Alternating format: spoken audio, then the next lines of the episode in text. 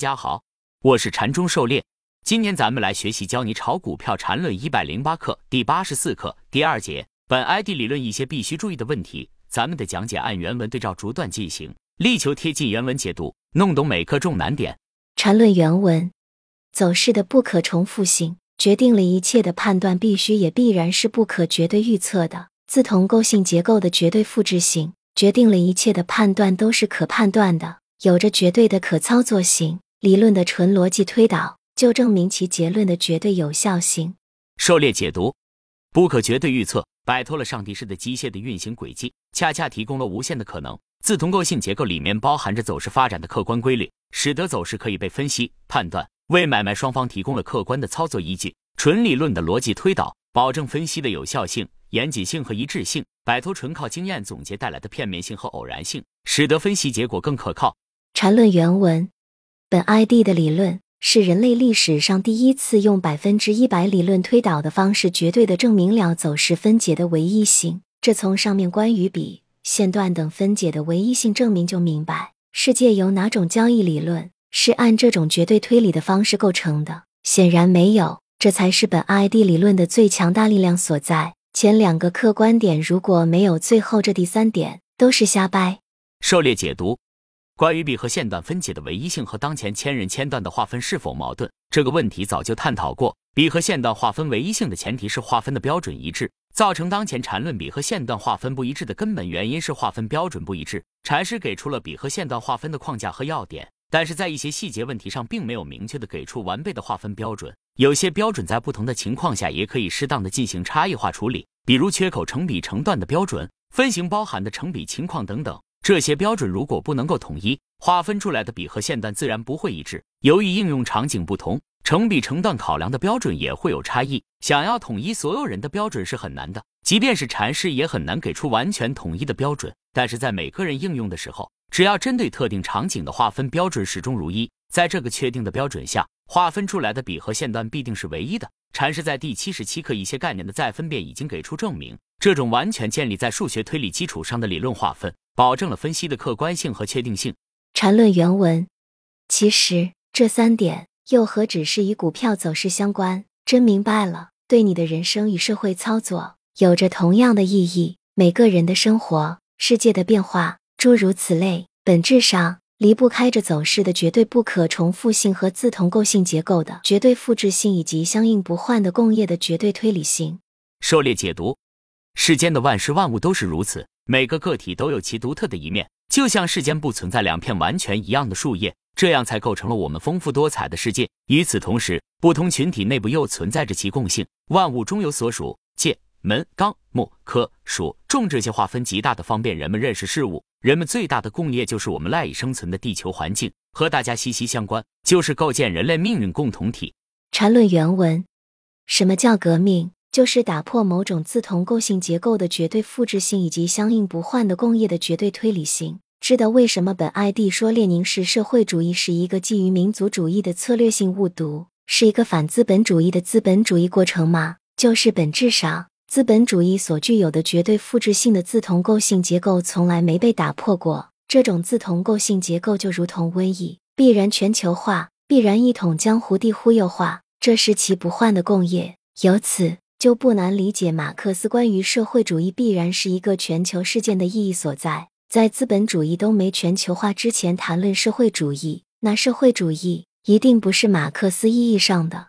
狩猎解读：中国有句老话叫“欲让其灭亡，先让其疯狂”。事物的发展都是一个循环渐进的过程，起始、发展、鼎盛、维持、衰败、灭亡，也就是禅师常说的生住坏灭的循环往复，这是事物发展必须经历的过程。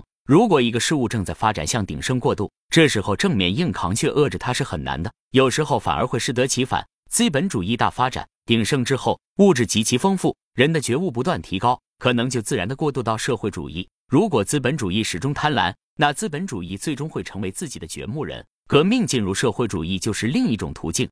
缠论原文：看资本主义的必须崩溃，就如同看一个日线上涨走势的必然完结一样。本质上没有任何区别。马克思如同本 ID 一样，多空通杀。反马克思者如同那些疯狂做多的多头，反资本主义者如果那些疯狂做空的空头，他们之间的合力就构成了资本主义的走势本身。这走势可能不断的中枢上移，但这走势的结束是可以精确的判断的。其判断的标准就是背驰，整个社会大结构的背驰。现在资本主义还在全球化中大发展，哪里有什么背驰的迹象？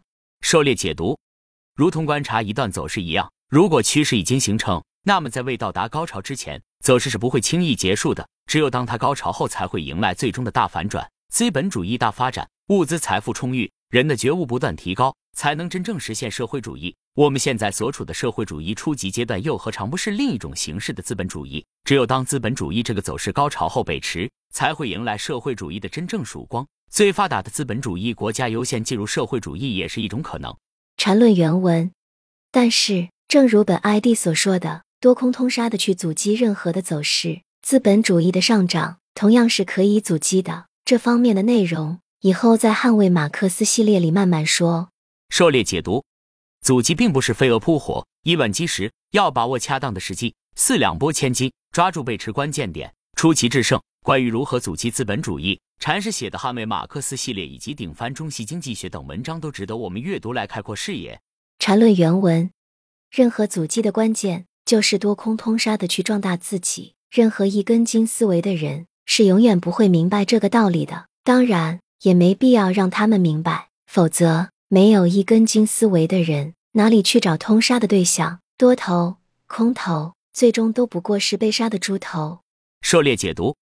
在震荡中不断的短差来降低成本，积极参与前戏，就是多空通杀的壮大自己。任何趋势的出现和发展都不是一蹴而就的，都需要一个过程。只有参与震荡并不断降低成本，才能在高潮真正到来时保持从容。试想一个涨停出中枢，如果前面参与震荡加上这个涨停，至少有百分之二十利润在手，后面如果高潮，那就是大大的超额利润。相反，如果这个涨停后再买，如果成了，自然效率高。但是，一旦假突破失败，这时候买入就会很被动，搞不好就会套在高点，成了被杀的猪头。缠论原文：多空通杀不是根据自己的喜好，而是如一个零向量那样，当下与走势的合力之中，零向量加多少都不会改变走势合力丝毫，这样才能真正去感应市场合力本身，感应其转折，感应其破裂，在电光火石的一下中出手，如风行水。如电横空，不思多，不思空，如零向量般与合力随波逐浪，才可能最终盖天盖地，多空通杀。